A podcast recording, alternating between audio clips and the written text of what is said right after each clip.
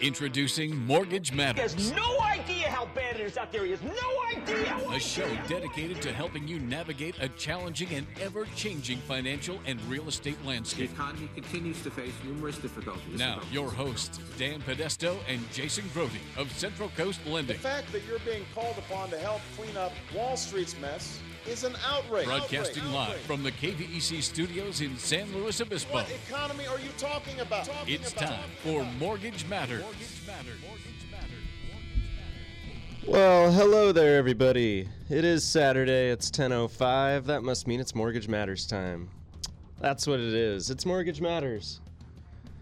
Jason's stuck outside right now, so we're going to go let him in the door and uh, get him on the air. Once we get things set up, just a minute. I've got control of the mic now. I've got control. I think we got it. Yeah. So Jason's out in the hallway. No, seriously, I think he's locked outside. Is he locked outside? Oh, yeah. Okay. Maybe, maybe I better go look. All right. Door. Yeah, I'll I'll run this. You do that. Okay. Um. Yes, as threatened, this is Mortgage Matters, another live show. It's August thirty-first, last day of the month. Um. Thank you for those of you who were tuned into the Jeff Bradley show and sticking around. Really appreciate your listenership, and uh, hopefully you enjoy the show today. Um, just another reminder of how great San Luis Obispo is. I ran into Jeff's guest, Shelley, out in the lobby as we were um, racing in here, you know, switching spots. Only got a few minutes to do the dance, and uh, Shelley's just a wonderful person. It turns out we know some people in common, um, so that was nice talking to her. Wonderful lady. Um, hey, Jay, made it in. Nice. I'm here. Um, so, we've got an action-packed show for you today. We've got a guest joining us um, in about thirty minutes. We've got David Criden joining us from Blakeslee and Blakeslee. Um, he is a financial planner, and he'll be on the air here live. Um, can ask some questions. This, So if that's a topic that interests you, get your questions or comments ready for a little bit later in the show. Um, until then, it's us. Yeah. It's us. Nice. Doing the old school hour. That's right. Um, all right, well. Settled? Saus- sausage and eggs with the family this morning. Went a little long, huh? Running out the door. Well, I brought the boy, and he didn't eat the sausage and eggs, so... Uh, I stopped to get him a croissant on the way. Ah. And, the, you know, there you have it. Ah. There's the extra two minutes. Wow. So he needs a special croissant, huh? Yeah, that's right. His fancy taste. So I haven't been able to check in on any news tonight or this morning. I mean, have there been any developments? Anything big? Um... No, I don't think so. All right. Today's the first, I mean, well, not the first day, but it's opening college football weekend, so that's a development that's happening today. Meh. Meh. Hey, uh, Dan, you mentioned that David Criden's going to be on the show later. I wanted to give everybody a little bit of a heads up. We got a bio for him on the website. Mm. So you can go check out central coast lending dot com. Get a little insight into David. That way, when he joins us, maybe you'll you'll feel more up to snuff. There we go. I'm sure you already read the bio, huh, Dan? I did. I read it yesterday. Perfect, perfect. I did my homework. So, um, gosh, I it always feels like we have this like brief little bit here to get into some stuff before we have a guest, and then we'll be able to come back to some stuff. So. I'm kind of excited to just want to hop right in and, and start Excited chatting. to do some stuff, huh? Um, yeah. Hey, but real quick, how was last week? It was great. It was great. I didn't even listen. Uh, oh, man. You didn't? You said you were going to. Somebody did tell me, though, that it was a great show and called right away to ask for a copy of it. Oh, nice. Yeah, I thought it was a pretty amazing show. What did you guys talk about? Um, let's see here. We had a... Well, Jason Van Dyke, yeah. as you know, one of our loan officers, was uh, guest guest hosting with me. Um, so he offered a little bit of his, his insight. He's, In a, absence he's of... a little bit different than you. The two Jasons are not alike.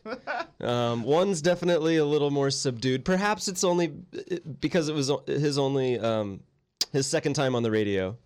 So he's. Whereas you have many more shows under your belt. Well, and you know. There's no substitute for the Jason. Not any Jason right, will do. Right, but it worked well with the new intros. The nitro- oh. Yeah, yeah we didn't have a problem because it said Dan and Jason would like you to call in, blah, blah, Perfect. blah. See, so anytime you guys have a guest host now, that person needs to be Dan or Jason now. Yeah. Okay. Yeah, we're going to work on that. Yeah. It's kind of um, like when you get a tattoo of your wife's name and then get a divorce, you have to find like another Becky. Or a better tattoo artist. It's cheaper, erase it. It's cheaper than getting the tattoo erased. Um, and then we were also joined by um, Andrew Moreno from the Slow E V C. That was the part that I heard was particularly great. Oh, yeah. He was, uh, he was a great guest, um, shared with us a little bit about what the E V C does. And, um, yeah, thought it was... Perfect. Thought it was a great show. Had a few calls. Nice. Okay. Um, all right. Well, I missed you last week, so... Um, oh, by the way, I did wish your beautiful wife a happy birthday, a happy thirty-ninth. And then I let everyone in on the joke. She'll appreciate you for that. I, don't I threatened that I would wish her a fortieth. I, I, I toned down the joke a little bit. The funny thing is, is that she really does take the uh, the birthday things kind of hard. Yeah, I, I've I've got that over I'm the years. I'm wondering if it's coming for me. Like at some point, I'm going to have sheer panic over like a birthday, but it's never even close to happen. It just doesn't bother me. Uh, frankly, I'm generally feel like having a birthday is far better than the alternative. Um, sure, yeah, good like, point. Without not question. Having one's usually. Yeah. Uh, generally, it means that your dance is over. Yeah. So yeah. Anyway, I don't wrestle with that. Not one of my afflictions. Hey, we got a uh, we got an early bird this we got week. An early bird, probably chomping at the bit to have a call and find out what's going on. Good morning, Matt. How you doing? Good morning, guys. I'm I'm doing well. I thought I'd ask you a question about uh, mortgages on mixed-use properties. Okay. Maybe you guys can talk about it and see. Tell me what the trends are and uh, and how they differ. Uh, of course, the uh, rates differ, but the qualifications, what have you. If you have, for example, two rental, two uh, residential uh, units, and then a couple of uh, uh, couple of units of commercial uh, in the same project. If you guys would talk about it, I'd appreciate it. And I, I don't, uh, I don't have a specific question about it other than general uh, yeah. information that I'd appreciate from you. Thanks. Okay, Matt. Thanks for the call. Thank you. Bye. Uh, okay, so the mixed use is an. Oh. There we go. All right, mixed use is an interesting property type. Um, it's something that seems to be becoming more popular, at least in this. I don't know if you noticed there was a big movement towards the um, residing in downtown areas, whether it was here in San Luis. I, we even saw mixed-use uh, properties going up in Morro Bay. But yeah. I know that it was a big push, even in bigger cities, to try to bring, try to stop the sprawl and bring people back into the the cores of cities. Yeah. When I was in school, uh, as a reminder, I was a city and regional planning major. So this was right up the alley, things that we were, you know, this this mixed use um, type of developing of neighborhoods and communities is um, high on the priority list for new projects and subdivisions, things like this. Uh, I think for obvious reasons, too. If you have to drive less... You pollute less, you consume less, all that kind of thing. But also, um, it just eases traffic congestion and stuff in a city, keeps people from having to drive to the outskirts at night and drive back to the innards in the in the morning. It also, um, we were talking a little bit with uh, Chris Richardson about this. It may have been the show. Were you here? Yeah, I was here. You were it was here. Two or three weeks ago. Yeah, about the fact that it it it vibrates the, or makes more vibrant the quality of the downtown area when people don't leave as soon as five o'clock hits and there's less crime. There's just yeah, that's what I was going to say. So a lot of cities were experiencing this problem where at five o'clock the city would just clear out. out and it becomes this playground haven for, for vagrants. Yeah, and, exactly. Yeah, so at any rate.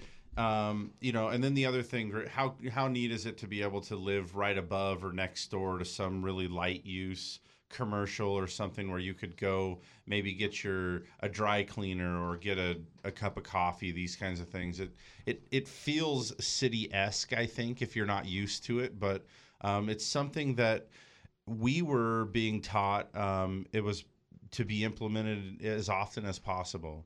And I'll tell you, from a lending standpoint, it was really interesting for me to get into the mortgage business in the early two thousands here to find out that um, those loan programs were really becoming readily available.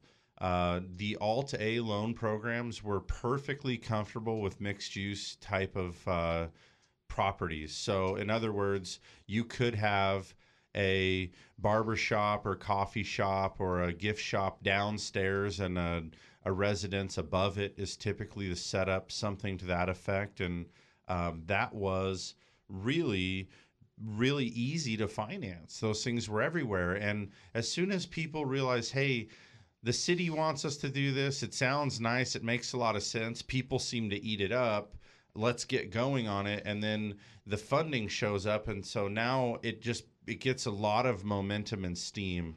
Um, what happened is Fannie Mae and Freddie Mac have never really been comfortable with mixed use stuff, um, particularly where, because they only do one to four unit residential. So something commercial, they don't understand. They don't understand how commercial stuff works. They really don't want to. When you mix the two, they get less comfortable. Um, and so when the mortgage meltdown occurred in two thousand seven, those Alt-A loans, all of the alternative A paper loans, um, have just like really vanished nearly overnight. And with those gone, there was a handful of projects around town where um, there really isn't a, a, a great lending opportunity for that kind of property. Um, It definitely wasn't common, and, and maybe I should say isn't common. Those things are difficult. Now, there are ways to finance them today. It's not going to be with the Fannie Mae or Freddie Mac loan. Um, we have banks that we work with that allow that type of use and financing. Um, and as a rule, they're, it's more proprietary. They're There are guidelines, underwriting guidelines that are written in-house, and there are people on staff that understand the the nature of these types of properties and are comfortable with them. And um, they're still offering competitive terms. Uh, the the the properties themselves are um, maybe I'd just like to phrase it that the buyer packs a little bit more clout. You know, in the Fannie Mae world, every single piece of the transaction has to be exactly fitting guidelines with very little variance.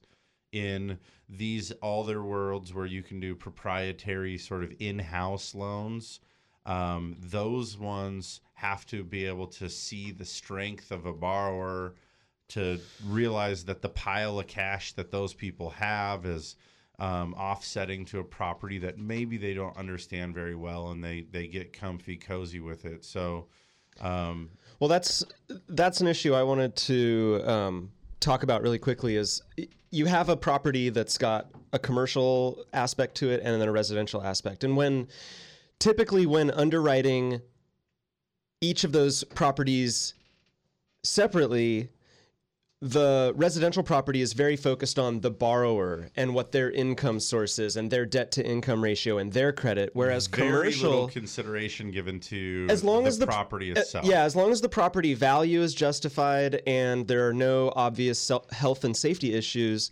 that's really all that um, they're concerned with when it comes to the collateral side of residential financing.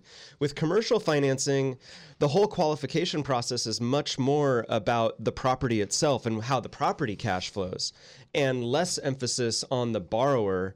Um, that so that's really the biggest difference when you're looking at commercial versus residential qualification for financing. With a mixed-use property, you have both elements present, and what we tend to find is they stick more, I think, towards that residential qualification process. Um, yeah, whereas I, they look at the the commercial part of the unit more like they would as a rental property and not looking for that debt coverage ratio yeah, like it, they would do with commercial. Yeah, and generally speaking, the, the kinds of companies that are comfortable in doing that kind of stuff are the local banks, community banks, credit unions. Um, and, of course, there's a handful of wholesale lenders that we work with, too, that are also um, very comfortable and affluent with that type of uh financing, but it, it can be a tricky thing when you're trying to navigate it. I mean, for example, one project in town was the Broad Street Village.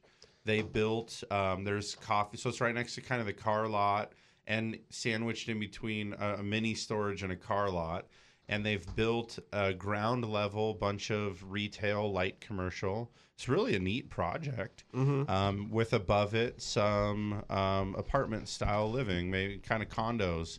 And those are uh, very difficult typically to finance. And uh, but but obviously they're all sold and it's possible to finance them. It just takes a little bit more work. The hardest thing, I think, with financing in this area, a mixed-use type property, is lack of available comps. That's right. When you're in a, a a bigger city, those properties are more readily available and they transact more often. Here, it's a newer a newer property type for our county. Um, so only recently are you really starting to see that type of property. And just because there's not as many by number, you don't see as many transacts, so it's harder to find uh, a comp sold within the criteria that they want. You know, as as the whole industry has tightened down, appraisal standards have definitely tightened as well, and we want to see within one mile a sold comp, at least one sold comp exactly like that property within one mile within ninety days. Right. That's hard to find.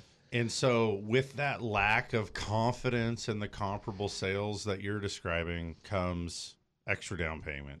Be prepared to have a little extra cash to put into the kitty if you're going after this kind of property, because the lender needs a little more buffer. They're not they're not seeing it day in and day out, not overly comfortable or confident um, that it's worth exactly what you're buying it for. So the more down you have, the more buffer they have, and the more likely it's the transaction will be a success. So, yeah. Matt, thanks Great for question. the phone call. Yeah, it's definitely um, a more challenging property to finance, but certainly is is doable. So, Dan, I got a, um, let's see here. I got a um, email this last week. I couldn't do it last week on the show, obviously, because I wasn't here. But I got some uh, a pretty neat email from a guy, and, and I wanted to find out. Um, he, he asked a couple questions here, and, and I thought I'd maybe just share them with you and, and get your opinion here. Um, he said, if you don't mind looking looking for an opinion on a few issues. Uh, my daughter is currently saving for a purchase, and over the last month has been struck with anxiety over the market moving out of her range. I'm giving her advice based on personal assumptions that may or may not be correct. So he says, in terms of rising interest, people, he said, I believe people spend what they can spend on their first house. We had thirteen percent when I when I bought ours in the eighties. Some rates, so raise in ri- rise in rates means that the that you can't pay market for a particular home. Um, so eventually prices fall back as inventory rises and things kind of equalize. So, kind of again in context, he's trying to help a daughter that's anxious about this environment of homes flying off the shelf, being high priced and um, going up in value, and now also rising interest rates. What advice do you give that person? Um, I mean, is Dad right that we should expect that pricing and interest rates kind of equalize over time? I definitely subscribe to that theory. I, I think that um, you're touching on a subject that I wanted to talk about today, and that's the the news media's portrayal of home price appreciation right now.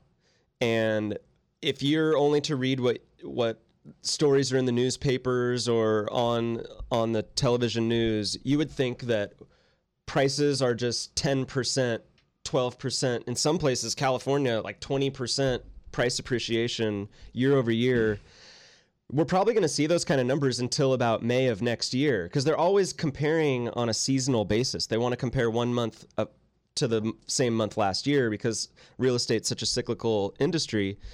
Um, we saw a big rate spike here in in May, shortly after the first of May, and that's when we got feedback from the local real estate community that that the pace of buying slowed. People all of a sudden were calming down and reevaluating their financial situation, the the numbers on the home that they were looking at buying, and just just the whole process seemed to calm down a little bit, although we're still in more of a seller's market, I would say. There's still more people out wanting to buy than than there's available inventory, but it's calmed down significantly. You know, so I think as that environment perpetuates, you're going to see a little more calmness, a little more rationality coming into the sale, and that's going to ease the the appreciation. And I think, you know, the government's watching our industry so closely too. They're going to make sure rates rise at a modest level.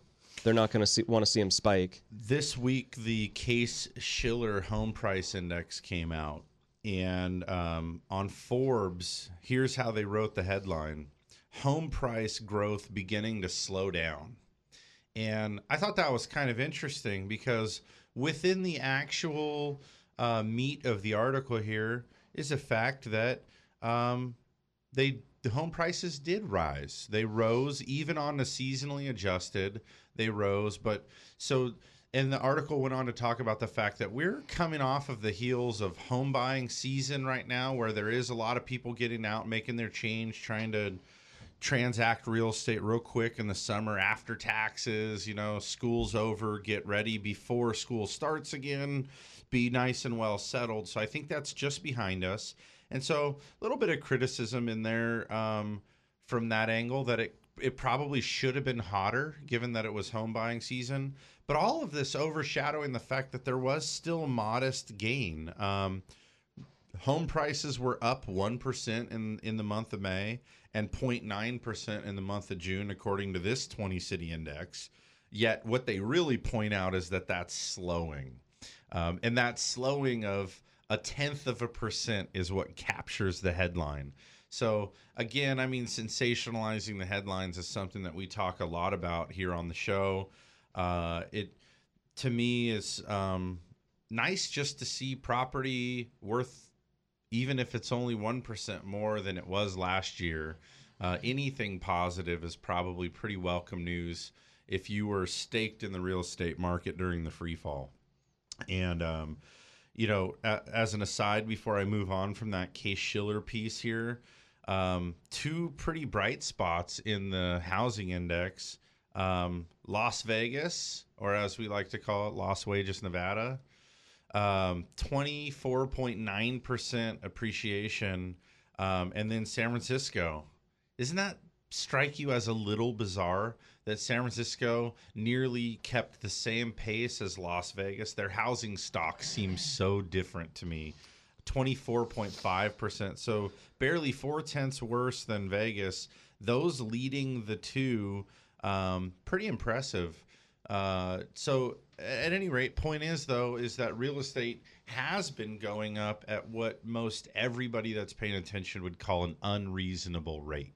It's unsustainable. It cannot go up twelve percent a year every year and remain healthy. It's just not going to happen. So we should expect to see some headlines as it slows down to the norm of three to five percent, kind of keeping up with inflationary pressure.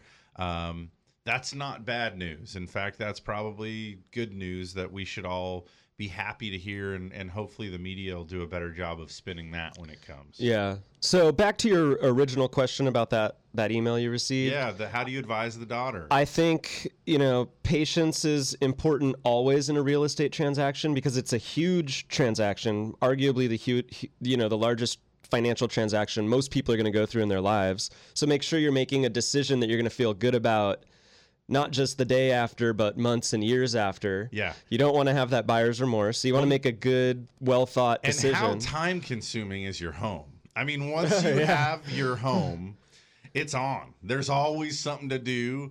You'll be bending over to pick up the piece of broken something lid that's laying like in the dirt next to the driveway, where in a rental you may have walked past it. It consumes your every thread, and you don't want to have that kind of energy on something that once you're in it, you're like, I'm not sure if this is the house.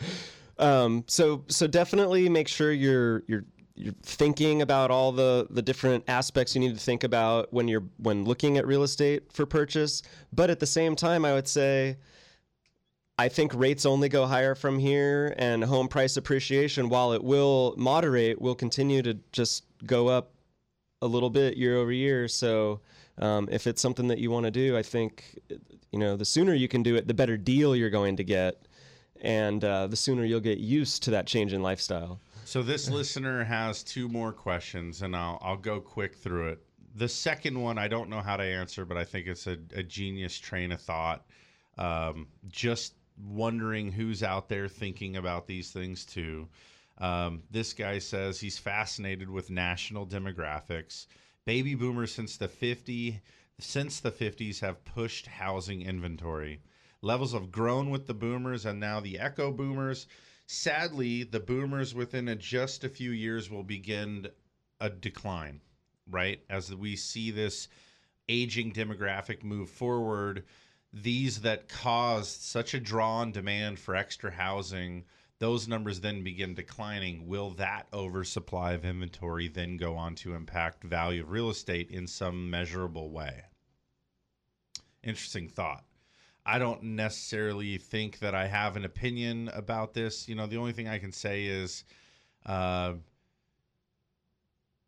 it is always, I mean, real estate is a supply and demand based thing. So if suddenly you were in a place, and I, I think this is going to be to a very specific area, if there's a, a part of the county or a part of the state or a part of the nation that has a very high um, density of a, the elderly demographic, then maybe some of those places might see some kind of a spike. But I want to say this real quick about that. Those houses, in my experience, are well cared for and meticulously maintained. They're built with old bones, the way things used to be built, and they've been cared for through a lifetime. They're also in the mature neighborhoods of a town, like the in our area. I would expect a lot of those to be over kind of by San Luis High, um, the very almost exclusive and demanding high premium is where a lot of these houses are, uh, just by nature of, you know, they probably bought it for thirty-nine thousand dollars and now it's worth eight hundred thousand dollars. And so for that reason, are we going to see a flood of homes available that tank property values, or um, are somehow begging in first-time home buyers? I don't think so. Those are the move-up homes. Those are the high-quality homes. Um, so, but anyways, just a fascinating thing to think about. Not something that I think most people are very comfortable even talking about, but kind of appreciated um, it anyway. And um, the last one I want to tackle after, uh, so we're going to have David Criden on, but this this last one I want to tackle after, and I'll tease you about it, Dan. He basically says, my sister keeps doing new thirty-year loans because rates have dropped. Um uses the same rules we always talk about, dividing the closing costs by the savings, whether it makes any sense, but actually really believes that she's just burning a ton of cash in a wasteful way. And so I'll I'll give you the rest of the scenario when we talk about that one later, but that one's also kind of an interesting one. So um, we do need to get prepared here to do a commercial break, take some time out to thank the sponsors. When we get back, we're going to be joined by David Criden from Blakeslee and Blakeslee. Always exciting to have an, another industry professional on the show. So we do hope that you'll stick around. Stay with us after this short break for more Mortgage Matters. Don't go anywhere. Keep it locked to Mortgage Matters on K V E C News Talk nine twenty. To ask a question, call five four three, eight eight three zero or eight hundred, five four nine, five eight three two. We'll be back in just a few minutes. The state of denial is a drag and a trial. When I bought my cheap insurance, should have known this day would come. Now I've had an accident and I'm feeling quite alone. Called them at least twenty times, but they won't pick up the phone. Without personal service, my policy's kind of worthless. Get to a better state, State Farm. Switch to State Farm and you can save. To find out more in San Luis Obispo, call Agent Susan Rodriguez. Through seven presidential administrations, bull and bear markets, and unprecedented change, Blakeslee and Blakeslee has been here helping residents of the Central Coast reach their financial goals. So if you need retirement advice beyond Social Security, want to roll over an old four oh one k, or simply seek guidance through an important financial decision, visit Blakeslee and Blakeslee in San Luis Obispo, Paso Robles, and Santa Maria. Blakeslee and Blakeslee, for the service you deserve and the advice you trust. Member FINRA, N S I P C. When you decide it's time for a new vehicle, you do your research. Then you comb the internet and the dealerships for the best offer. So when you're shopping for a home loan, why would you only get one quote? Central Coast Lending would like to remind you that no one has ever lost money from a second opinion. So before you sign, let Central Coast Lending give you a quote. We work with multiple banks to find the right loan for you, and more often than not, our rates and fees are the lowest you'll find. Give us a call today at five four three LOAN. That's five four three, five six two six. Central Coast Lending, the mortgage experts. For those of us who live here on the Central Coast, we know this is a unique place to have a home. And for over thirty years, Patterson Realty has been a vital part of San Luis Obispo County. Patterson professionals have led the way in real estate by adapting to new market conditions to make sales happen. What they offer is the quality of their people, agents working just for you. Get the experts at Patterson Realty on your side. Experience the Patterson difference. Call five four four, eight six six two or online at patterson realty dot com. Welcome back. You're listening to Mortgage Matters with hosts Dan and Jason from Central Coast Lending. If you want to join the conversation, call the show at five four three, eight eight three zero or eight hundred, five four nine, five eight three two. Now, here's Dan and Jason.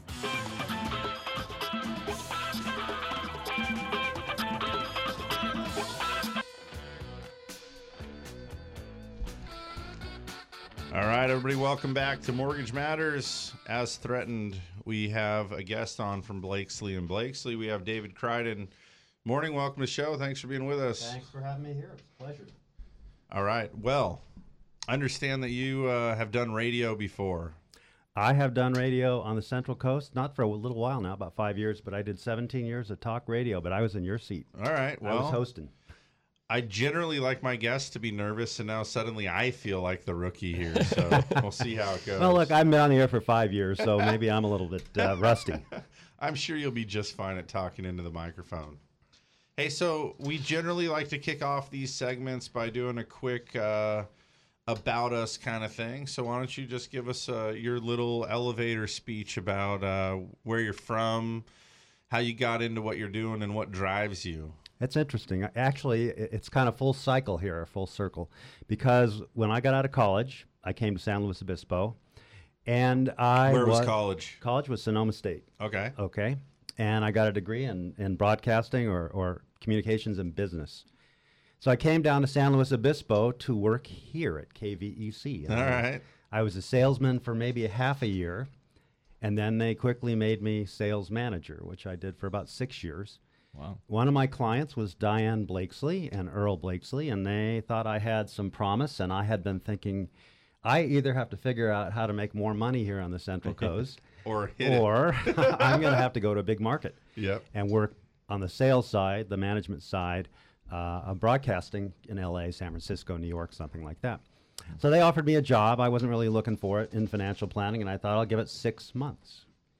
That was thirty years ago, almost to the day. Wow. That oh. I started doing financial planning. So I have been. So you like it? No, I yeah, I love it. It's it's great. I love helping people.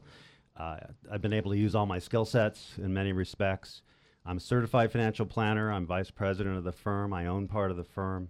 I'm now Sam and Kara Blakeslee's partner, and I've got a lot of clients who I have helped through. One generation, two generation, three generations of different aspects of life in every respect. We talk about real estate, estate planning, yeah. risk management, investments. We do investing. It's really the whole gamut. Excellent. And then when I did the talk radio here, I started out interviewing people. You talked about Case-Shiller. I interviewed Robert Shiller, oh, wow. among other people. Uh, I interviewed uh, Paul Krugman, who won the Nobel Prize in economics, all kinds of people over the years. I had a blast. I did nine years of talk radio here. Four to five on Tuesdays, and then a couple other stations for another eight years. Yeah. Wow. Awesome. That's me. That sounds pretty fun. It was a lot of fun. Yeah. So, um, so you're uh, a managing partner at Blakeslee and Blakeslee, and um, I mean we we use Blakeslee and Blakeslee, um, and we work with Craig in uh-huh. the office. And, great guy. Yeah, we really enjoy the level of care and thoroughness, and, and that was one of the, I mean, honestly, we interviewed multiple people and, and kind of found that that was the right fit for us. Thank um, you, by the way. Yeah, you're welcome. Thank you. No, it's it's a pleasure. Tricky thing. Uh, when you're young, see, Dan, we have, uh, we're on radio, so everybody can't tell that we're not, um, we haven't already accumulated hundreds of thousands or millions of dollars. And so most of the investment guys that we talked to said, eh, well, you don't have enough money. You know what? The, the when our firm started in seventy-one, when Diane Blakeslee decided she didn't want to, she was she was raising four kids, didn't want to do, she wanted to do more than raise kids. She started helping teachers, doing what they call tax-sheltered annuities. And, and basically it's kind of what Craig's doing with you, and that you take money out of your paycheck, one deposit at a time, and you build assets to help supplement and enhance retirement. And we've never really changed with respect to, we have clients that have the multi-million dollar portfolios, and we have clients whose kids come in and say, I want to invest two hundred fifty dollars for my bar mitzvah or something. Right. We have everything in between. Well, we've never changed. And the smart thing is, and after thirty years of being in business, I bet you could talk our ear off about the people that started with nothing and thirty years later more than meet the minimum requirements for other firms, but are happy to stay put with the company oh, that helped well, raise we, them. We built it up. We yeah. built it up. So it's it's been, um, first, you can't believe when thirty years is up and you're looking at it, you're thinking, have I really done this thirty years? Am I really that much older? Yep. But then the fun thing is, in, in my job, much as in your careers with helping people with housing and so on, it takes years and years and years to really see all the successes. Yep. And, you know, I'm at that point where I'm seeing the successes of mom and dad, and I've taken them from raising the kids to helping the kids through college to retirement. And then, you know, they leave this earth, and then I'm helping the kids, and then I'm helping the kids of the kids. And I'm seeing more and more of that. And it's actually really cool. It's very rewarding. Yeah, that's pretty exciting. Yeah, yeah. See, now that's one of the things that only years of experience can bring you. Yeah, I, I hate to admit my age, but I have done this a long time. And it's really been, you know, it's really, it's a pleasure to help people. And they need it. And we're not going to, I don't think we'll ever change and, and go that route of, if you don't have a million dollars, you know, don't bother to walk in the door. I don't, right. I don't think that fits the community. I don't think that fits most of America. And I don't think that's going to help our country end up where we need to be as the years go yeah, by. Yeah, that's right. So, um, gosh, we started the show uh, more than five years ago. It's probably going on six years now, where um,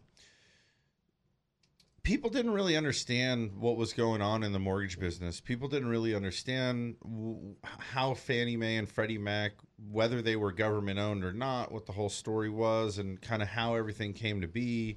Um, so we kind of came in to, to begin an explanation about that. And of course, in tandem came a pretty big collapse, you know, maybe collapse is the wrong word, significant impairment of like our financial, um, everybody, household, country, everything seemed to really be limbed hard for a while. And The, the way it feels now, um, real estate is recovered uh, pretty well, you know, not all the way back to where it was at the high point, but perhaps it was overinflated then.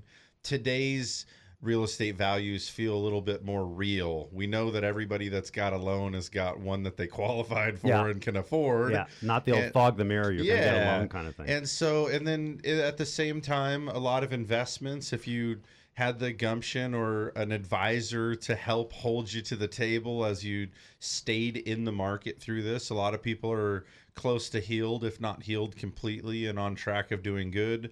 Uh, the the uh, the Dow and NASDAQ and stuff, every time I turn it on, it feels like it's pushing into some new forever high. Um, is it all a bowl of cherries right now? I think You know, one one comment you made is is um, it's more realistic. I and I was listening earlier out in the lobby about your comments with respect to real estate and valuations and so on.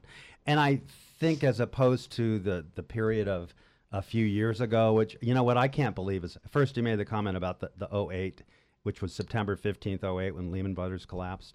So we're going on what, five years already since that happened, and from what I heard. If you if you go back and look at some of Bernanke's words during that period of time, that somewhere along the line I read or heard that we were within one week of complete collapse of the economic system, where the credit markets were going to freeze up to the extent that nobody would lend money, gesundheit, literally to themselves. It was so tight. And if they hadn't passed that TARP program, which some people didn't want to pass, and infused seven hundred billion dollars into the system, that we would have been in a depression that was far worse. Right. So, you know, your statement was almost too soft, in my opinion. I saw a fascinating um, interview where Matt Lauer interviewed President Bush after Obama took over presidency. And Matt, whether he wrote the questions or was handed the questions, there were some great questions. And one of them was just that, as such a free market, you know, it, it's always been this whole deal of let the let the markets dictate and this kind of thing. And, and you rolled out one of the biggest um, packages of, of, you know, bailout that's ever happened before. Why on earth could you do this? Aren't you a hypocrite?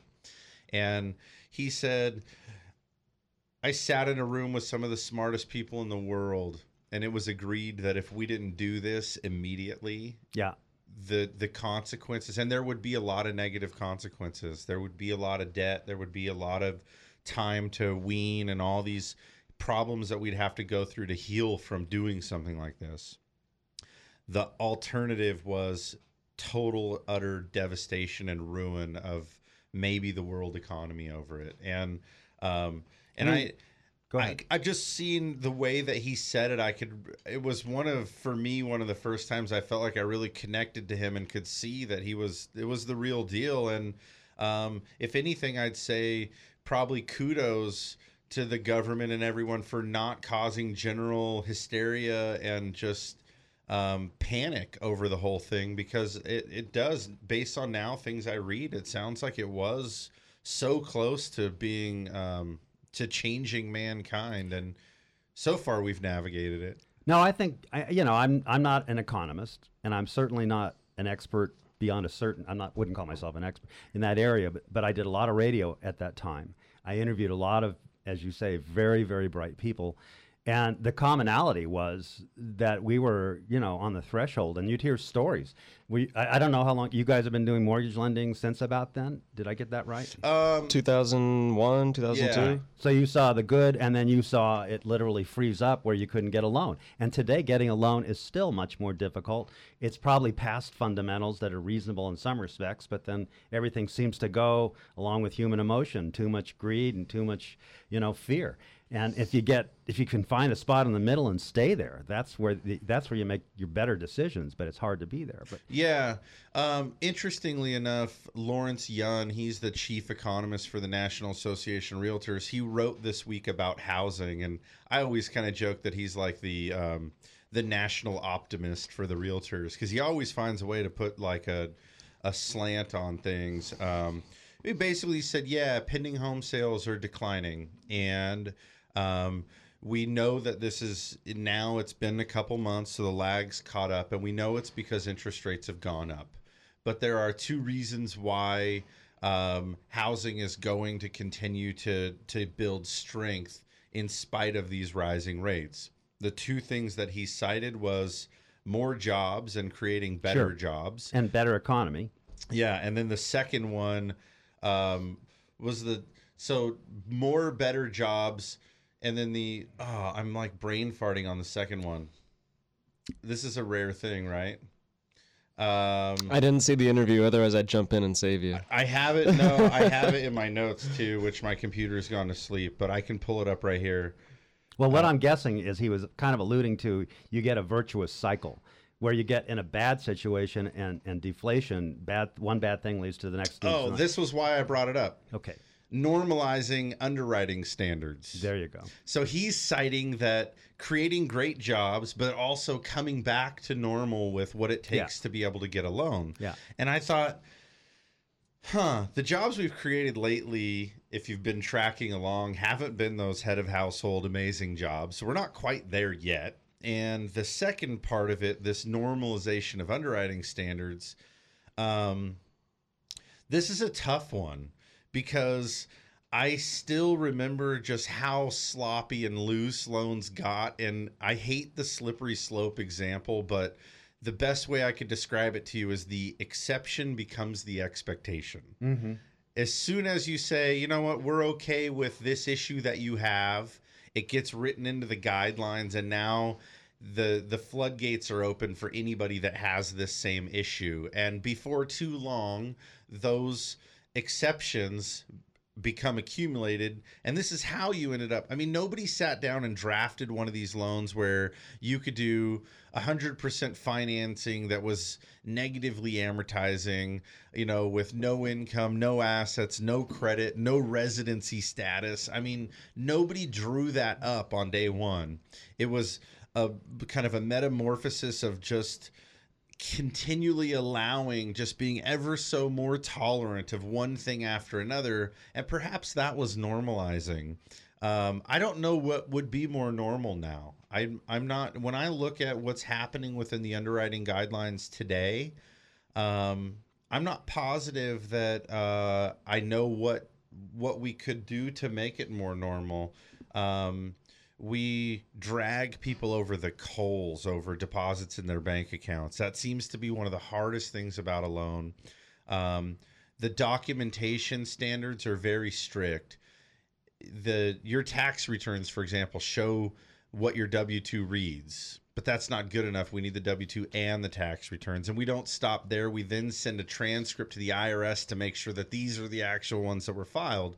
So we're we are really bogging ourselves down with being super thorough, but it feels kind of necessary to me. I, I'm not excited to get back to the day of say how much you make and sign here because your credit is good enough. Well, I don't think that the no doc loan standard, and granted, I'm not a mortgage guy, but I don't think the no doc loan standard is is the standard of, of good banking. No. I mean, I think if you look at it practically speaking, you'd say, you know, what makes a good borrower? What what are the qualifications, right, and what do I need to do to establish that this is a good borrower? You know, you can take a look at someone. I know they have issues with owning more than four properties with loans on them. Right. And it doesn't much matter if you have four other ones that are, are you know, paid off and all eight of them are positive cash flows. Yeah. They all of a sudden make you a different kind of a borrower. Yeah, it's those things. Those that don't I, make sense to those, me. Those, there are those few little things, and that's not the the, the average guy for us. The no, but isn't that, that a Fannie Mae, Freddie Mac thing, a lot of this stuff? Yeah, oh, yeah, absolutely. That's where it stems from, and even where Fannie Mae and Freddie Mac are tolerant or have guidance on those issues, most banks just draw a hard line and say, we don't do that. Yeah, if you don't We're, fit the guidelines for them, you're not getting yeah, a loan. Yeah, because it doesn't if, matter. If this guy has nine properties and the going gets tough, he's a major tank and we don't want anything to do with him. And so, you know, that's how the you throw the baby out with the bathwater. It's like, yeah, but look further, man. The guy owes one hundred thousand dollars on each of ten million dollars properties. He's not a risk of failing. No, I had, so, a, I had a client in Santa Barbara, and I didn't try to get him a loan, but I referred him to a, a guy I know at a different firm at a different time. And uh, the client had a five million dollars house in Montecito, had a, a probably five hundred thousand dollars income, and and had a, a five hundred thousand dollars loan. They wanted to refinance on the house, and they, it took her three tries right. to get this loan. And if I were the bank, I would have been I'd give the loan and say, please default. I want to yeah. sell the house. Please, I'll take the four and a half million dollar profit. Those are the ones I always joke. Those are the ones where I would lend grandma's money. Oh that, yeah, that one's going to be just fine. Um, so yeah, it is. That's a, reasonable banking to me. I don't think some of that's being done. Yeah, you're right about that. There, well, because with the secondary market and the way that these loans need to be traded and sold. Um, That when you use some discretion to say, come on, this guy's, you know, he's he's at a tenth of every one of his capacities and he's flush with cash. Yeah. Let's make this loan. You may attempt to trade or sell that to the next company where they look at it and have zero, zero tolerance for that issue at all and right. say, you have so blown this that now you're saddled with it. And in the event you were the one that handed out the three and a quarter thirty-year fix, you now get to sit around for thirty years and collect payments on that. So it it becomes kind of a lowest common denominator thing, and that that to me is sad. Um, but that's where you all this stuff, these little nuances and examples to me are where banking hasn't yet normalized. And, but given what we went through, I can see why. They go. Com- that's so typical with regulation is that you go way too far one way, and yeah. that's the greed factor, and then you go so far the other way because you messed it up so badly. Right. That's the fear, yeah. and we're going to way overregulate. And hey, that's, well, the good news is is that with the increased rate, volume is down. So just in the nature of um, being able to spend more time, to use some discretion and judgment, um, and be a little bit uh, probably more thorough and attention to detail, we'll probably begin to see that evolution come. It's all part of the cycle. Uh, we're going to have to get past the, the the point in the industry where we feel like we're still fixing problems, because every time you fix a problem, either with the HARP loan program or some loan modification, you're reminded of how stupid we were. So until we, we quit getting those daily reminders, th- that will we're, we're still going to have this tightness. Once we sure. once we quit getting those reminders, we'll quickly forget, because that's how, how the human brain works, especially in banking. The brain forgets things really fast. Well, and I was and then we'll say, get back into loosening and things once up. You're all the way healed in the real estate market, then everybody can say, yeah, well, it's back. It wasn't that bad. no, no, you only have to go back to the Depression to compare it to something. It wasn't that bad at all. I do yeah. want to make a comment, and I don't know when you guys go to a break, but...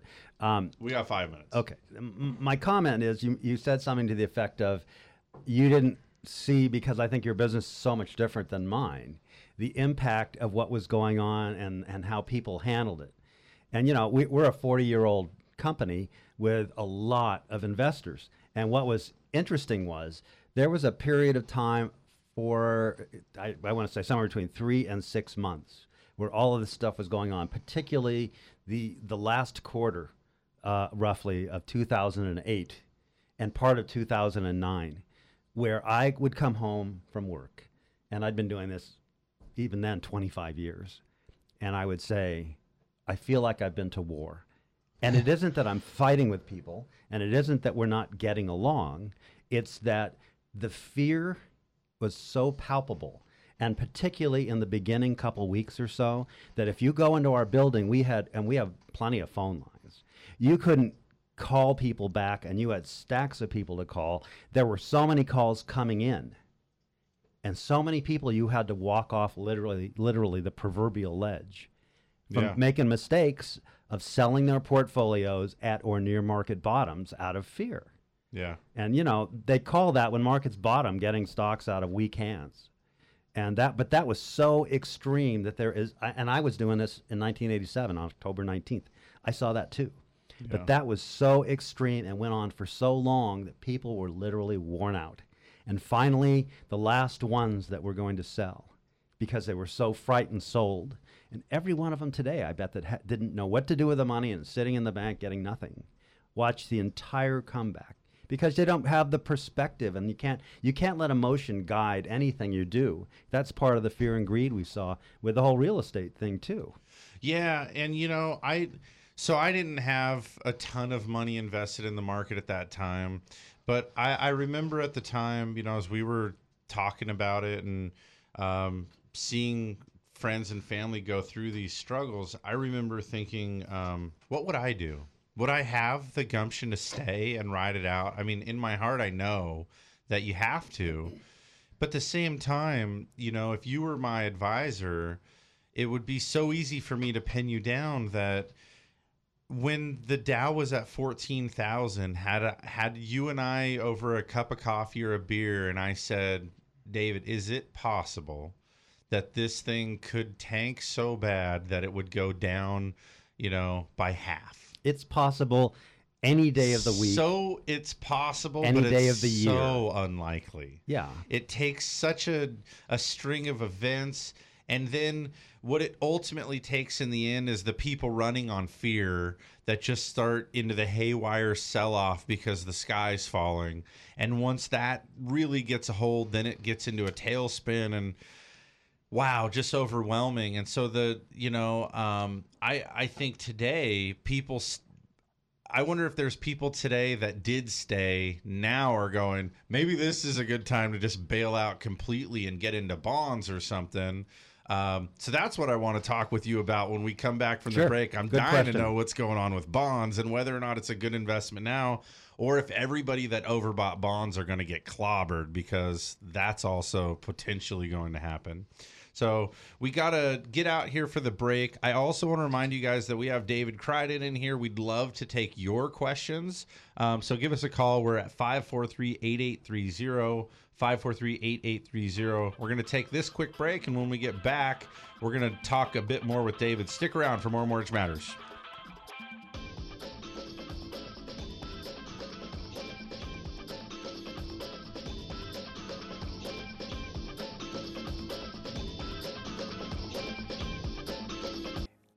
You're tuned in to Mortgage Matters, which airs every Saturday from ten a m to noon.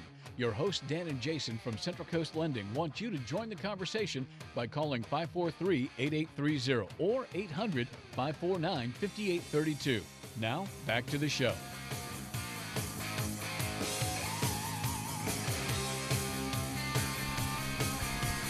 All right, everybody, welcome back. So glad that you're with us. If you're just tuning in, you're listening to Mortgage Matters, and today we have David Criden on from Blakeslee and Blakeslee.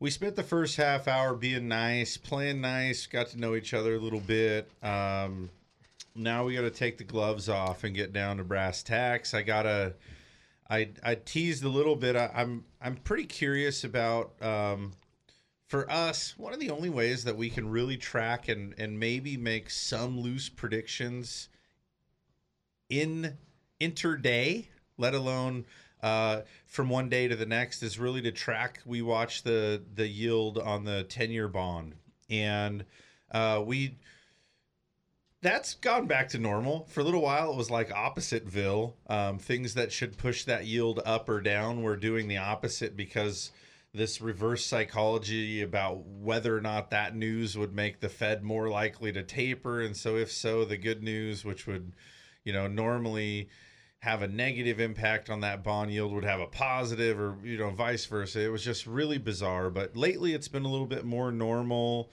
uh, predictable, uh, volatile due to low volume. But altogether, you know, bottom line is this week, I would say the ten-year yield averaged about two point seven five, was about where it sat throughout the week, give or take a few ticks. Um, and I want to know if you think that there's um, what what the pressure is on the bond market right now, given that the Feds are ramping up to taper.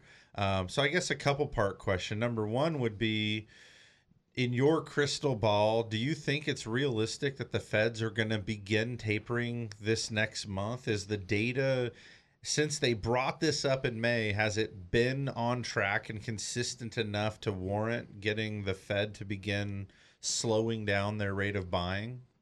Well, I think the first answer is no one knows but them and what their data is, what, what their criteria might be. It's clear to me that the economy is getting better, mm-hmm. more more jobs, better real estate market, more building, et cetera, et cetera. So that's naturally going to move things along in the direction that they're wanting to wanting to see the economy go. Um, it seems to me, just listening to people who spend all their time thinking about this, I do a lot of listening uh, when I do financial, uh, listen to financial stuff. I listen to Bloomberg a lot, because they have a lot of extension, extensive interviews, and the common denominator there seems not the common denominator there seems to be that most of the economists feel like it could happen next month, and I would probably take their word more than I would anything else. With with respect to what's happened in the bond market, as remember, you know, the ten-year bond has been down really this low artificially for a long time now because the the Fed has basically pushed the rate down through the quantitative easing program. That's not really a natural state of being. Right. And I think in the real estate market, not to get off topic, but for a second, that that the four percent mortgage is just something people will adjust to. And I remember, you know, you guys are too young, but I remember people having thirty years ago, mortgages that were, you know, in the teens, thinking right. it'll never go below ten. So, you know, and, and that economically almost doesn't make sense when you think about it. I'm paying ten percent isn't, maybe renting was better then. But I think that if you look at it, part of what's happened is you went from a one point six ten-year bond, one point six percent, to about two seventy-five, almost as high as three, I think, wasn't it? Yeah, well, we've well, touched up into the two ninety-two range. That's basically what markets do. They anticipate where things are headed, and they're pushing it there. So there, I think that there's every belief that unless you get some exogenous event, that you're going to see, you know, re- this is where they are. Somewhere here for now. And yeah. I think that the easing is going to happen, whether it happens now. Or, but remember, as one one person said, they're only taking a little bit of the money out of the pot. It's still, there's a ton of money there.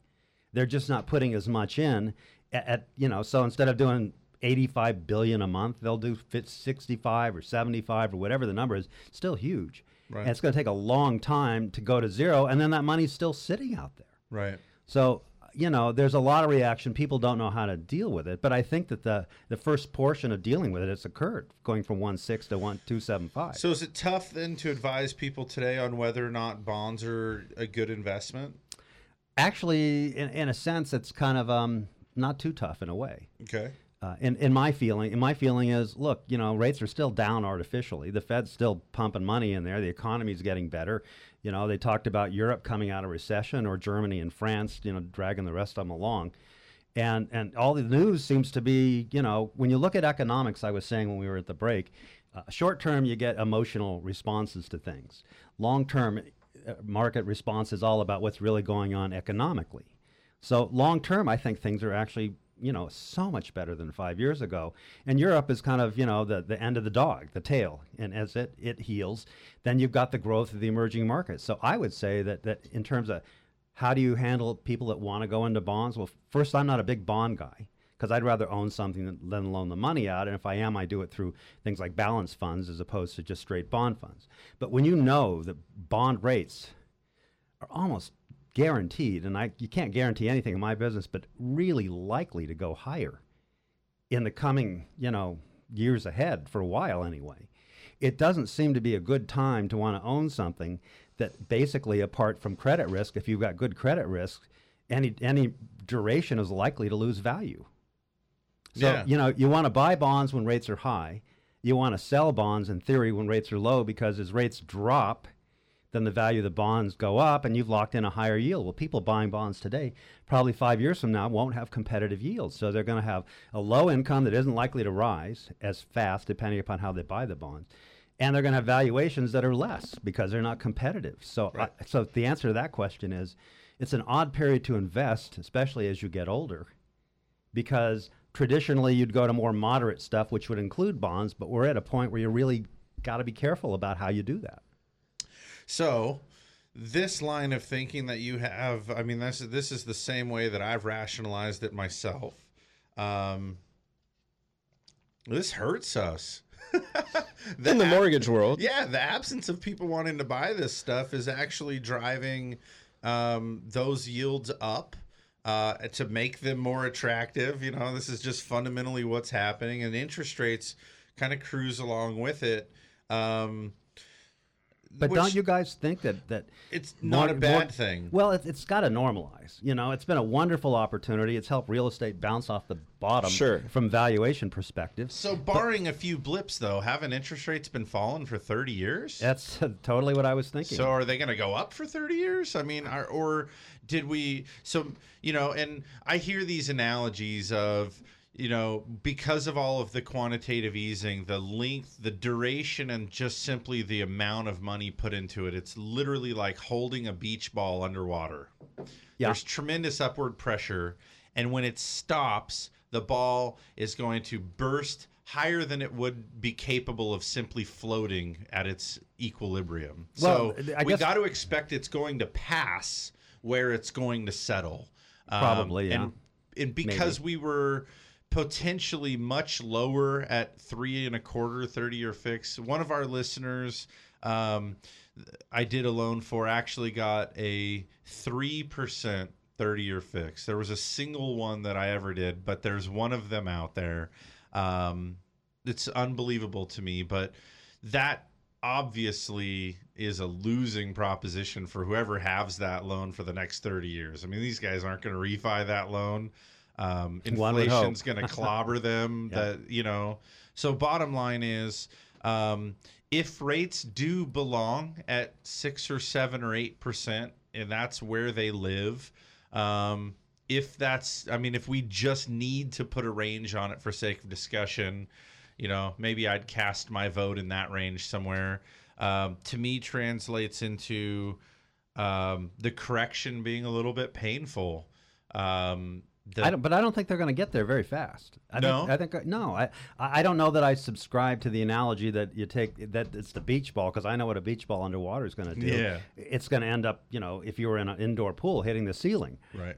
I, I don't think that the tapering impact. Well, it clearly, you know, popped off because people are kind of afraid of it, and no one knows for sure. Right. But I think that the rate of easing off of this purchasing these of these bonds is they're still purchasing. Okay. And and so that's pushing back, but I don't think it pops up as much as it just kind of works its way up. And I think it still means that for now you've got really good rates that people just haven't quite adjusted to. The Dow had a few loser days in a row uh-huh. when tapering was, like, all of a sudden those sure. words started to come out. I mean, now sure. it's been coined the taper tantrum. And um, so if merely the, I mean, markets don't like uncertainty, right? I mean, the... These markets always like to know what the plan is and anticipate the plan. The uncertainty is something that's very difficult to navigate. Um, but if the simple just thought of bailing out of some of these um, Q E plans here, wrapping it to an end, causes loss in market, what will the actual removal of that money do? Uh, If anything, maybe oh, maybe I, we're I, just over fear of yeah. what's possible, and we're, you know, just need to walk it out and take our medicine, and it's actually not that bad. Well, there you know there are a couple of phases you just brought up. There's first reducing the buying to not buying anymore, and then secondly, then what do they do with all these bonds or you know that they purchased? Right. And one comment that Bernanke made, I know I just I don't know if I heard him say it or if I heard him quoted, was we could just hold them, let them mature. Sure. So, you know, there are a lot of ways they have to deal with this thing.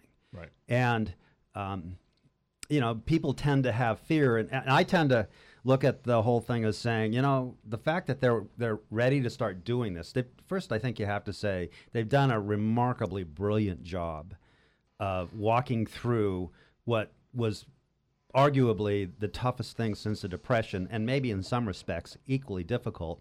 And the re- the, the speed or the rapidness of which everything was collapsing was just unprecedented. And the fact that it, it, you could see it, like, you know, in front of your eyes, as opposed to the thirties, which was very different, um, was a big deal. So I, I for one, have some confidence that, that they're gonna they're gonna wind unwind this whole thing over a period of years, and that as people see that it isn't gonna be, you know, all of a sudden they're not buying bonds tomorrow, all of a sudden they're flooding the market with the bonds that they bought. I don't think that happens. No. I could be wrong. So I think that the market adjusts, and I think the fear kind of settles it down. And I think that the good part about all that is it says the economy is much healthier. Yeah. You know. Does it? I, I guess that's where I kind of get hung up, because you made a great case that we're we're going to pull some of this money out of the system, which is keeping the rates low. Bonds are not where you want to put your money right. going forward. Um, every time taper talk heats up, we see stocks retreat, because there's this feeling that it's the government that's really been carrying the economy, and once they're out, what is there? Manufacturing hasn't been great. Homes have been really the driver, and, and that's coming off of this terrible bottom, so it really had to kind of bounce up. When that starts to ease, when the demand and supply get a little more in line and gets normal, mm-hmm. um, and the appreciation gets normal again, is there going to be the same frenzy in housing? Where's the opportunity? Where is the growth in the economy coming from? Where, the, the latest, I don't even like to look at this quarter two G D P number, because it was all over the place, which we're probably going to talk about a little bit more here, but it's still, the, the latest reading of two point five percent isn't spectacular. It's better than it was on the the reading prior at one point seven or whatever, but it's not great. Where's the opportunity in our economy? Where's the where's the real growth occurring? Well, I think that, that you know, first, you guys look at economics a little differently, in that the things that you do for your, um, I don't, you call them customers or clients, uh, are more kind of very short-term focused, where with me, I'm looking years and years out. Okay. Okay. So one of the things that I look at is, if you take what's going on and say, all right, if the Fed believes the economy doesn't need life support anymore, well, it's it's really, you know, a good idea not to have it on life support. You can overdo it. So that's the first thing. And and they're not gonna they're not ending all this stuff. They may taper down the amount of bonds they purchase. Who knows how they're going to unwind this portfolio? Uh, I'm guessing there won't be a rush to do it. Remember, interest rates on the short term are still zero to one quarter percent, incenting people to, you know, put their money to work elsewhere. I mean, I, I remember having a client, a woman that came in. We put her, I put her in a, a balance fund, and I got her twelve times the income plus the fund has gone up in value. And don't forget that as you hire more people, as you go from seven point five to six point five, hit their target, and it used to be that five percent was what they called a fully employed economy. It's possible we'll get there. And with re- with respect to housing, I think ultimately good lending is also, you make loans based on what, as you said earlier, people can afford to pay. The big card out there that I think is so enormous, apart from the fact that you have healing uh, mature economies on the planet, is if you really listen to the financial people that do investing, I mean, the money managers that are managing tens of billions of dollars running these companies. And I, I used to have the, you know, the privilege of interviewing some of these people. The emerging markets are adding, they say, at least one hundred million, if not more, new consumers to the world's economy annually. And I've heard of projections between now and twenty twenty-five, right? Today it's two thousand thirteen, almost two thousand fourteen. That's only, what, ten, eleven, twelve years of adding somewhere between one and a half and three billion more consumers. So just think about how much product gets sold. Then add to that what's going on in the energy industry with, with the development of resources here in the U S and the difference and what that's doing to our current account deficit when we're not shipping tens of billions of dollars a year, if not more, trillions over the years, overseas to other countries, and we keep that here. And it makes, and as those economies rise and their cost of living rises, their wages rise. So the competition that they've been presenting starts to go away. I mean, they're even cycling around to where they're starting to develop Africa. So when I look at your question on a broader sense, in a bigger term, in a larger format, what I see is in the short term, we're in transition from being a patient in the hospital on life support to getting off that life support, to having the economy heal, to having Europe healing, to having, you know, China and India and South America and Asia and those countries growing and adding two, three billion more people to the world's roles. And that's going to, I can't imagine how, from the U S perspective, particularly if we can afford more so to manufacture here, and you're starting to see that anecdotally where people are setting up factories, not in big numbers, but it's changing. And so you have wages that are competitive and you have energy that's competitive. You know, it's a different world. It's really a different world. And that's, in the bigger sense, what I think people should look at and what answers the question in terms of the rest of your career. Yeah, great response. I was, that was I, great Jim's perspective. Sleeping at the wheel over here. There should have been like a Star Spangled Banner getting faded in at the end of that. I was thinking like a... I am not running for office. No, that was... I was I was watching you talk. Uh, by the way, kudos on being such an eloquent speaker. Well, thank you. That was a, a great little breakaway there. Um, I I I think I mean, first of all, right on time. Better than right on time. Thank you, thank you. I didn't. Back in the, you know, the context of why we're sitting here today. Um, Dan and I do this show. Um, be lying if I said uh, anything other than it's at its core, it's intended to to produce some business for us. Um, we are not simply buying ads to produce business. What we're attempting to do here is demonstrate some goodwill and gain credibility within the community by, um, you know, giving a little sliver of our resume every week. And we have guests on like yourself. Um, clearly you're passionate about what you do. You love what you do. Um, and so I was listening to you, to, to your response a minute ago. And all I could really think is, um, that's pretty awesome. I, I, your clients are lucky to have you. Oh, well, thank um, you. The, just the perspective, um, having been through the cycles before, and even if this one was as bad as the Great Depression or close to it or only measured by, um, it's a good perspective for you to have, that that one of the, the wisdom of the years. And um, if nothing else, the the calming nature of it and the fact that there are things to be optimistic about. I mean, one of the when I, I, I tend to be a bit of a pessimist, and when I find myself on a real bender to the down, Um, I remind myself that, you know, this is America. We don't fail. The world's copying our system. Yeah. Everybody's doing what we're doing, and for a we, reason. We're nimble. We land on our feet after the the most devastating of tragedies and the triumph of the biggest victories, we man we managed to get right out of bed tomorrow and to keep on trucking. And um, I've said this a lot before, but um, you can never underestimate the need for self-preservation. Absolutely. And that's the You're, human spirit, right? Yeah. The human and, spirit. And so all of these investors and these bond guys, and no matter what it is that you do every day, at the end of the day, you got to get home to feed those baby birds. And, um, you know, the reality of it is that need to to last is what keeps the fire sure. burning for the whole country. And And I don't think that we're at risk at all of going under. Um, to take the the micro to the macro here, um, when rates go up by one percentage point, um, I was telling our uh, one of our marketing guys yesterday. I said, "Hey, look, it's still historic lows. Oh, yeah. In the big context, it's amazing. It presents such an awesome opportunity." For both people that are coming out to buy for the first time, there's still plenty of refinanceability. Um, it's a, still at rates low enough to allow investors opportunity to obtain like cash flow.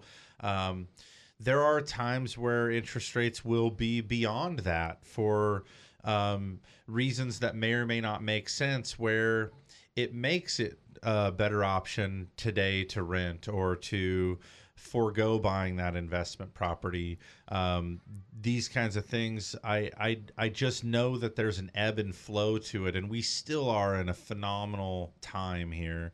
Um, I'm of the mindset, I usually look at the Dow at, you know, when it's fifteen thousand something, and I go, how high can this thing go? I told Dan after the first of the year that I read that the Dow was projected to close twenty thirteen over seventeen thousand, and And at that point, we kind of laughed at it. And as we get closer now, um, I'm not positive that's absurd. Uh, it's already touched fifteen three or five or something. Well, the high, actually, I looked up the high because I'd forgotten it. Fifteen six fifty eight. I was below. I'm a known exaggerator. When I said fifteen five, I thought people were gonna laugh at me. No. Um, so yeah, it it it potentially it potentially can go there, and um, you know, so it it. I just, I do, I think that um, it's easy to be a naysayer. Uh, um, it's harder for people like me just to be a believer. But at the end of the day, I know that we always, we always land on our feet and figure the thing out. Uh, my point about rates going up by one percent in the big context, not a big deal. If you were in the middle of transacting business and weren't yet locked or faced some issue, or the people that were marginally qualified, like, you know, we after really getting through everything, we could qualify you to three hundred ninety-five thousand dollars, and that's it. And then you're going to go, yeah, but I can't get something in San Luis. They're all at like four fifteen or four thirty, and then rates went up by a point, and their three ninety-five literally turned into three sixty-five like that. And for those people right in transacting business in flux right then, it was devastating. Um, the people that walk in a month later and this is the new norm, they go four and four and three eighths. That's amazing. No, it is. And, yeah. you know, and in the back of my mind, I'm going, man, you'd be so sad to know that when the rate was three and three eighths, that four and three eighths was like a forty thousand dollars closing cost credit, you know, just something ridiculous like that. But, um, yeah. So in doing so, you know, because that, my example of that one percent thing having a, an impact on the people that are just caught right in the moment, I do think that as we go through the tapering and we unwind these things, there's going to be a little discomfort. Sure. There's going to be some days be when it doesn't yeah. feel good. And yeah. we may see a few days in a row of sell-off in the equities or whatever. Um, I, I expect those kind of things to happen. But in the long haul, um, I'm... you got to be okay with it. I mean, sooner or later, we got to wean ourselves from this stimulus. And you brought up a great point when we were on break that one of the biggest upsides to stopping it is it does, it gives the feds back all their tricks. Um, when all of the tricks are deployed, you don't, you run out of ways to combat those um, events or cycles that need these tricks. And when they're all on the table, zero percent interest rate, stimulus flying around everywhere, um, you know, tax incentives and these kind. We've tried it all now. Um, so perhaps it is time to see if it if it can stand on its own. I think it's a good thing, and I think you're right. There'll be an adjustment. But I think that, that what we want ultimately is we want a healthy economy. We want the Fed to be able to work with things and the government to have more revenues and so on, and a healthier economy provides all that. But if you, again, if you look forward, and, and certainly there'll be ups and downs because nothing's a straight line one way or the other. Will it, Dow hit seventeen? Sure. Will it hit twenty thousand? Sure. But if you're, if you remember, I'm an investor. I'm investing in companies, and as these as these um, the economies around the world grow, these companies have more revenues, more profits, and so on. Another quick comment. I don't know how much time I have left on the show. We're running out. Okay, but my, when when I was married, my brother-in-law built the rides for Disney. So okay. if you've taken your kids to Disneyland the last probably fifteen years, every new ride, and going back, I know, at least to Indiana Jones, Pat built. I remember talking to him about it. And I think like an investor, and I try to educate my clients to think like investors, not traders. And too much of the news is all about today and trading and so on. It took him three to five years to take a ride idea from that moment that they conceived the idea to building it and putting it in the parks. Three to five years. So if you don't think of owning Disney in the sense of if you were to own Disney, a three to five to ten year investment with respect to I'm actually investing in the company. Think more like Warren Buffett, who's an investor. Don't think like a trader what's going on every quarter, because that really isn't all that relevant. The market does stuff on the short term that's not relevant to what goes on to the inv- with the investments in the long haul. And thinking like an investor is how you'll not make mistakes. Just think if you'd have sold your stocks in March of oh nine or November of oh eight, or you sold your real estate, when was the bottom, ten or something? You, you know, somewhere near I mean, there. you would have, you'd be looking at all of it today and saying, if I had just thought about these as investments, and sometimes they're underpriced and sometimes they're overpriced, but in the long run, if they're good investments and they're fundamental yeah. in nature, you're going to do okay. Sure. And if you don't have the time for that, then you shouldn't be in them. Right. That's the other thing. Well, I, I love the point. Um, I that the thinking in terms of investor versus trader is a is a good one. It's well taken. Um, I look at, like, for example, um, friends of mine that are investing, and I want to do air quotes around investing. They're hoping to make money on trades, uh-huh. and they're not reviewing companies. They don't understand what their research and development's been up to. They don't understand how their budget's working. They don't understand what their next greatest idea is. Um, but they just know that if they buy it, Uh, it's going to go up by fifteen percent. No idea why. Yeah. And that kind of movement in the market and then out of the market, I think, is just... That's some of the volatility you see. Yeah. There are a lot of reasons, but that, that's silly. Not investing to me. Right. That's just you know. trading uh, on nothing more than uh, blind speculation. You may as well be throwing a dart. Well, you may um, as well go gamble somewhere. Yeah. At how, the how many people do you know that are extremely wealthy that are day traders? I mean, that's a comment. I've never heard of one. No. Who's a day trader who was really, truly wealthy, one hundred million dollars, two hundred million dollars, billionaire. They didn't make their money by trading stocks day in and day out all the time. They invested in things. Yeah. And, and they wanted to own them. And the big payoffs, to me, from what I've seen, came over the stay of fifteen to thirty years of the same sure. kind of back in, continuing to make sound long-term investments. It's Absolutely. never just, nobody gets rich on uh, the quick trade. No, not. It's just not how you David, want to look at it. David, I'm really happy that you came in today. I really Thank enjoyed you, the conversation Appreciate with you much. a lot. And, um, and you're, of course, um, it's not, you're not a nonprofit. Um, no. You too could stand. One would hope. You too could stand to benefit from some folks seeing the value. And, um, And I, I do. I think we gave them a glimpse today into your level of thoughtfulness and care, into your expertise and professionalism. Um, and so I just want to take a minute here to to promote you a little bit. Um, Blakeslee and Blakeslee is on. I know you guys got more offices. For me, it's on the corner of Santa yeah. Rosa mm-hmm. and Marsh. Um, I know there are other locations around, um, but check these guys out. The number to the office there, five four three four three six six. Um, I are you taking new oh, I'm clients absolutely ta- today? I absolutely am welcoming okay, new clients. Okay. So that's you know, for me. Dan looks at me and laughs, but some sometimes people are not. I mean, no, I, I'm busy. I'm full. Well, Yeah. Um, so I, I do hope that anybody out there that's listening um, would, if you have any need or interest at all, would reach out to David and, and um, at least sit down and have a talk. I it mean, doesn't cost anything to sit down for an hour. The consultations are free. That's right. So sit down, find out if you um, if it's a good fit for you, give it a whack. Uh, if you missed any of that contact information, just go to our website, central coast lending dot com. We have David's uh, bio written up there with contact information complete, so you can find it easily there.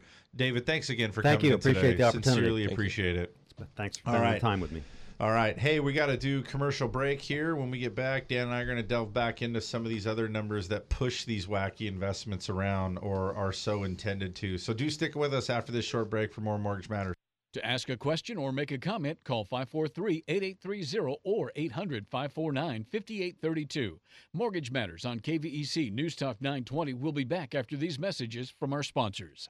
Through seven presidential administrations, bull and bear markets, and unprecedented change, Blakeslee and Blakeslee has been here helping residents of the Central Coast reach their financial goals. So if you need retirement advice beyond Social Security, want to roll over an old four oh one k, or simply seek guidance through an important financial decision, visit Blakeslee and Blakeslee in San Luis Obispo, Paso Robles, and Santa Maria. Blakeslee and Blakeslee, for the service you deserve and the advice you trust. Member FINRA, N S I P C. What a state of generosity, look what my agent got for me, just by switching to State Farm. A few hundred unexpected bucks, I couldn't ask for more, but now I've got to figure out what I should use it for. A new bike would be radical, but maybe something practical, like a pet baboon with one robotic arm. Get to a better state, State Farm. Switch to State Farm and you could save. To find out more in San Luis Obispo, call agent Susan Rodriguez. We all have friends and family, people we know and trust. But when it comes to something as complicated and important as a mortgage, you need advice from a true financial expert. At Central Coast Lending, we commonly meet with people who received bad advice from someone they know and trust. Remember, no one has ever lost money from a second opinion. So before you sign, let Central Coast Lending take a look at your loan. Call us today at five four three, LOAN. That's five four three, five six two six. Central Coast Lending, the mortgage experts. For those of us who live here on the Central Coast, we know this is a unique place to have a home. And for over thirty years, Patterson Realty has been a vital part of San Luis Obispo County. Patterson professionals have led the way in real estate by adapting to new market conditions to make sales happen. What they offer is the quality of their people, agents working just for you. Get the experts at Patterson Realty on your side. Experience the Patterson difference. Call five four four, eight six six two or online at patterson realty dot com. Welcome back. You're listening to Mortgage Matters with hosts Dan and Jason from Central Coast Lending. If you want to join the conversation, call the show at five four three, eight eight three zero or eight hundred, five four nine, five eight three two. Now, here's Dan and Jason.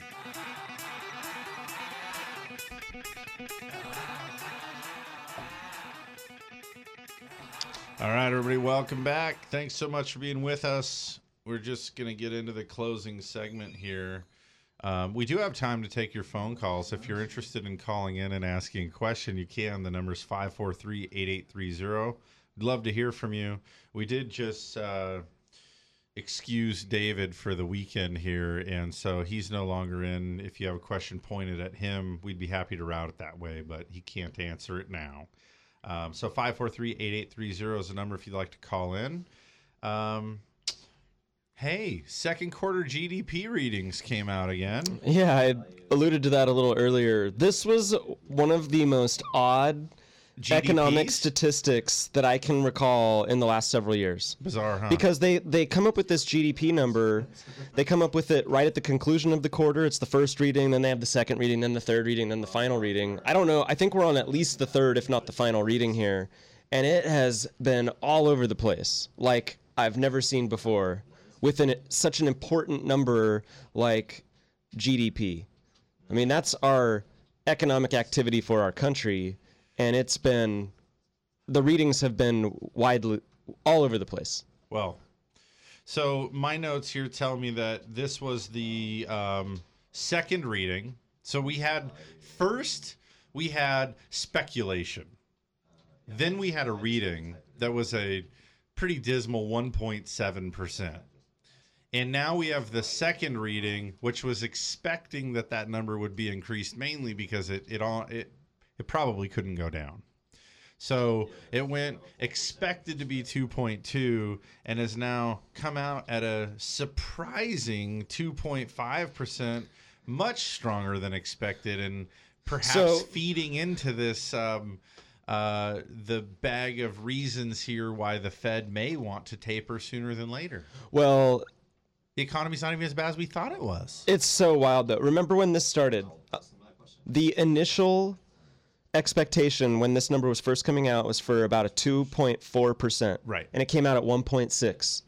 And then there was this worry. Or I'm sorry, it came out at one point eight. It was supposed to be two point four, it came out at one point eight. Then there was this worry that on the... See, this is the third reading. On the second reading, we were worried that it was going to be as low as one percent, but it came out only slightly lower at one point seven. And now we're expecting, what, two, it to go the other way, two point two. two. It came out at two point five. Yeah.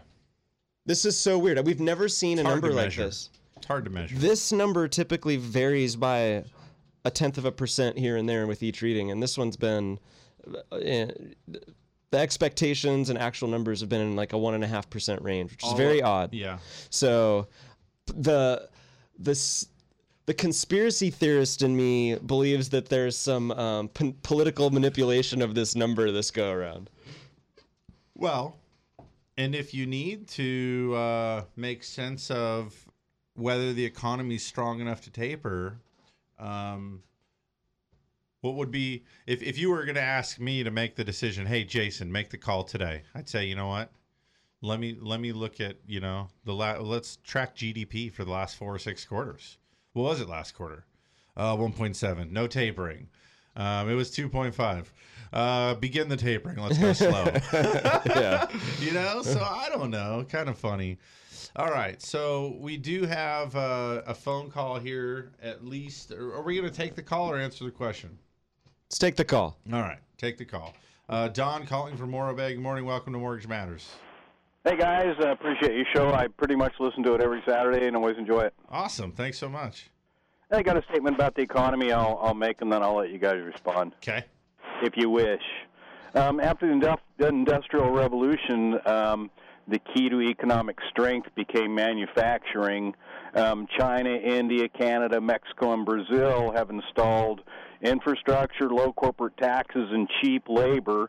That's where the manufacturing is going, which, like I already said, is the key to economic strength. Um, I believe Bloomberg, C N B C, the hourly talking heads is all gobbledygook.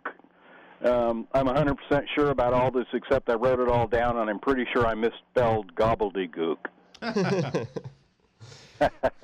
So the uh, U S economy's got to get back to manufacturing. Think about it. That's the, G- the G D P, the world economy. Look at how China is climbing. Um, they're on their sef- second infrastructure. India is on their first. Brazil has taken a lot of business away. Canada has taken all the double axles, the the uh, uh, the industrial trucking, the the big um, all the big frames for the R Vs, all that is in Canada now. A lot of uh, auto manufacturing, uh, U S has gone to Mexico. Um, all the little stuff is uh, gone to China. Huh. And India is really vying competitively. Isn't Africa going to be one of the next big uh, production zones? You know, I don't know why it's not yet.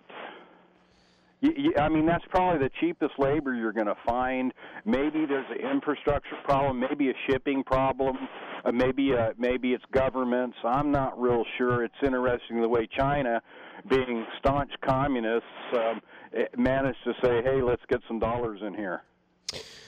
Well, your point's well taken. I think that I I I, I agree with you thinking that we need to get back to building things to really help our economy grow. In, unless there's some major new innovation that's on the horizon, we need to get back to building things um, to really get create some jobs and get our economy back on track. Until then, we're uh, it's a it's a problem, and I and that's where my question to David came from when he was even in here is, you know, where is the real growth coming from after the government takes all their money out of the system, or at least the new stuff they're contributing? Where is it coming from? So I I I really um, agree with your point, Don. All the information they're throwing it to it. You know, they're playing with numbers and making things look good, and and it, it's it, it's it's all silly to me. Hey, well, I don't want to do this again, but let's uh, get real and get rid of minimum wage, start creating some jobs, start building some things competitively again. And, you know, in the U S, sadly, we're getting our butts kicked now by plenty of other countries that are learning how to manufacture, and we're just happy to consume. So we're either going to have to be tired of being beat and learn how to compete, or just concede that manufacturing is valueless. Yeah, and, and there won't so be gonna... any consumering if the manufacturing continues to go away. There won't be any money going around. Right. So we either have to we – we got to figure it out one way or another. But, hey, Don, thanks so much for your call today. We certainly appreciate hearing from you. You guys take care. You too. Um, I will say I was – I was um, I really appreciated David's point with respect to the this line of talking that, you know, as as these other countries develop more, their cost of living standards are going to grow, their wages are going to grow, and then we will then become more competitive in that labor market because our, assuming that our cost of living and wages stay where they are. Um, so capitalism. But that just takes time. Capitalism at its core demands an exploitable, cheap labor source. And eventually we'll run out. We've got one continent left to exploit where there's human beings. I think it, unless we can figure out how to make penguins a, a viable labor source, it's it could come back our way. Is that, I mean, that's got to be next step but, in the rotation. But how long in the time cycle will that be? Um, eh, your yet, guess is as yet good as to mine. Be determined. We, we also had a uh, a question from a caller who wanted to re- remain anonymous here, um, so let's take that. What is the value of paying off your home if you have a four percent interest rate? Um, okay, I want to answer this question, and I'll give you my two cents about it. Then you can chime in. Number one. For most people today, your interest rate is a deductible expense. So at the end of the year, you're actually going to pick up a little bit of tax savings. That tax savings is smoking beautiful if it can knock you into the next tax bracket down. So not only can it lower your um, taxable income, but it could also drop you into a tax bracket where you could really find some benefit. So that's going to be pro one for me for not paying off your mortgage. Um, number two is, you know, today you can't really find a guaranteed return on your investment of more than four percent. So um, having that cash borrowed means that you have an expense carry every month that is technically eating at some of your wealth. I'll challenge your thinking here to believe that this is a short-term phenomenon. Uh, before too long, I do believe that the Uh, fixed rate mortgages are going to go north of four percent, uh, um, north of probably six, seven, eight percent. I believe they want to live somewhere around six point five to seven point five percent. When that happens, um, I expect that you'll be able to get uh, a return of four or five percent in a bank account again. And so had you um, hung on to your several hundred thousand dollars that you borrowed at four percent and now are able to earn interest on it at anything more than four percent, you're now making a positive interest spread every month, uh, better for having not paid off your mortgage. Um, another reason why I think you may not pay off your mortgage or elect not to pay off your mortgage, um, maybe just for liability purposes. Personal injury attorney may look your property up. Um, suppose you're involved in a little fender bender. If your property appears leveraged and mortgaged, they don't. Um, you don't have the same uh, outward portrayal of wealth as the person who has no mortgage and um, must just be uh, laden with cash in every respect. So I think that having a mortgage on your property could potentially reduce liability to some immeasurable amount. Um, and I, I, I suppose that would probably, those are the issues that I always consider why, to me, it makes more sense. Oh, and my final one here before I let you have the pipe, Dan. Um, if I gave you a million dollars today, literally handing you a box with a million dollars in it, would you bury it in your basement, um, into the dirt? Granted, it's going to be in a way that um, it only... It only is like degrading minimally, like shingles, paint, these kinds of things. But would you bury the million bucks, or would you go on to invest the million bucks in some other way? Because, um, and, and I'm begging you here, um, this is what equity is in your home. It's buried money uh, under your floorboards that is not doing you any favors, because your house is both degrading and requiring maintenance regardless of your mortgage status. It is going up or down in value regardless of your mortgage status.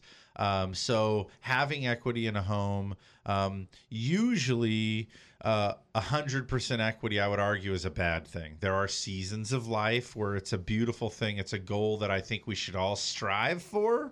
Um, but uh, I don't find value in paying off your four percent loan with cash you have laying around today.